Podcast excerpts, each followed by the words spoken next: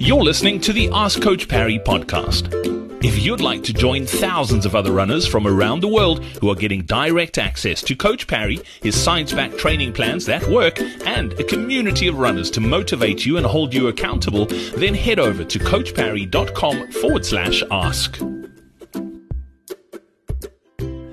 Welcome back onto this edition of the Ask Coach Parry podcast. I'm Brad Brown. We've got Lindsey Parry with us once again today, and a question from Kevin uh, about uh, sore and hot feet. Kevin says, I'm curious to know if anybody suffered from pain, level one to three pain, on the front part of the soles of their feet, both big toes also having ache coming and going. Any thoughts if it's linked to tight calves or the uh, peroneal uh, region? Uh, it's not plantar fasciitis, as I've checked, and the issue's not in the heel area. What advice could you give Kevin? What could it be, and, and how could you fix it?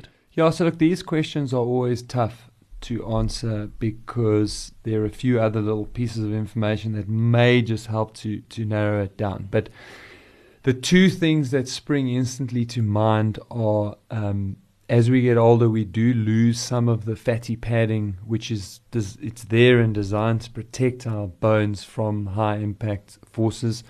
People who've had cortisone treatment for, for injuries often also struggle with this because the cortisone is quite corrosive and it actually eats some of that, that fatty padding away. So it could be some physical bruising that's developing, and that can be addressed by making sure you've got slightly better cushioned shoes.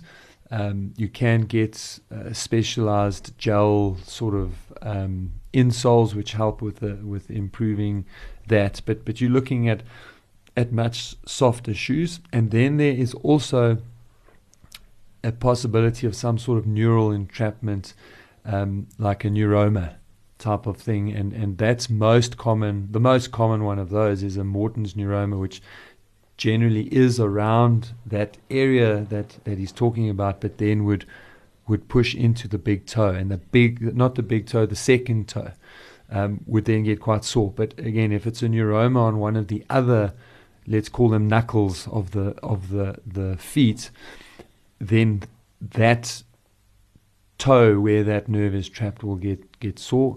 That can be um, helped again by getting some sort of cushioning in, in the foot, but you get very specialized, almost donut, little donut cushions that you stick onto the bottom of the foot, right where the pressure and where that pain is. That can sometimes relieve it. There's some types of strapping that can sometimes just help to keep the toes far enough apart that it relieves that pressure and that nerve can sometimes then wiggle its way out. Uh, you can do some conservative cortisone treatment into that actual nerve that sometimes works.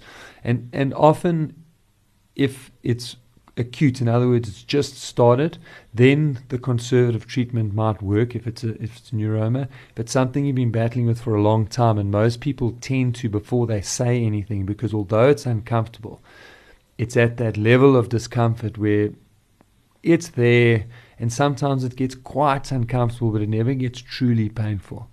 But by the time we get to the place where we get almost tired of running in some sort of pain, it's moved into chronic, and then normally those conservative treatments aren't available, and then you're looking at a, a, a um, some surgery, um, which you're normally not out for a long time, and then um, as a final parting shot, any problems around the feet can be significantly helped by actually physically strengthening the feet, and nobody does that. In fact, most of us do what I've already suggested, which is to increase the amount of cushioning in the feet. So, in other words, we're now going to make the feet even weaker because we're going to help them even more. And that's really what shoes have done as if you want to talk about an evolutionary consequence of shoes, is we are we walk around with very soft, weak feet, and so by doing what at Coach Parry call foot core, you can go a long way to really strengthening the feet and teaching them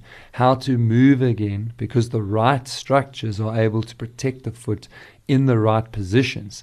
That even if there's a bit of bony bruising there, by just improving the strength of the foot, the mechanics of the foot, you can reduce the pressure that's going through that particular point in the foot, and that will also help to reduce the discomfort. Cool stuff. Lindsey, as always, thanks for your time today, Kevin. I hope that helps and I hope uh, you get that sorted out sooner rather than later. Uh, and best of luck. Let us know how it does go in the forums. Until next time, from the two of us, it's cheers. It's Brad again. Before I go, did you know that most running training plans don't take your age into account? That's why most runners over the age of 50 are constantly running in some sort of pain or battling a niggling injury. That's why they always feel tired and fatigued, and it's also the reason why their endurance fades as they get older. It's the number one reason they seem to get slower and slower year after year, even though it feels like they're training harder than ever. If you'd like to discover a new way to train as you get older, then make sure you join us for our upcoming upcoming Faster Beyond 50 masterclass. Simply head over to coachparry.com forward slash 50 or click on the link in your podcast player now.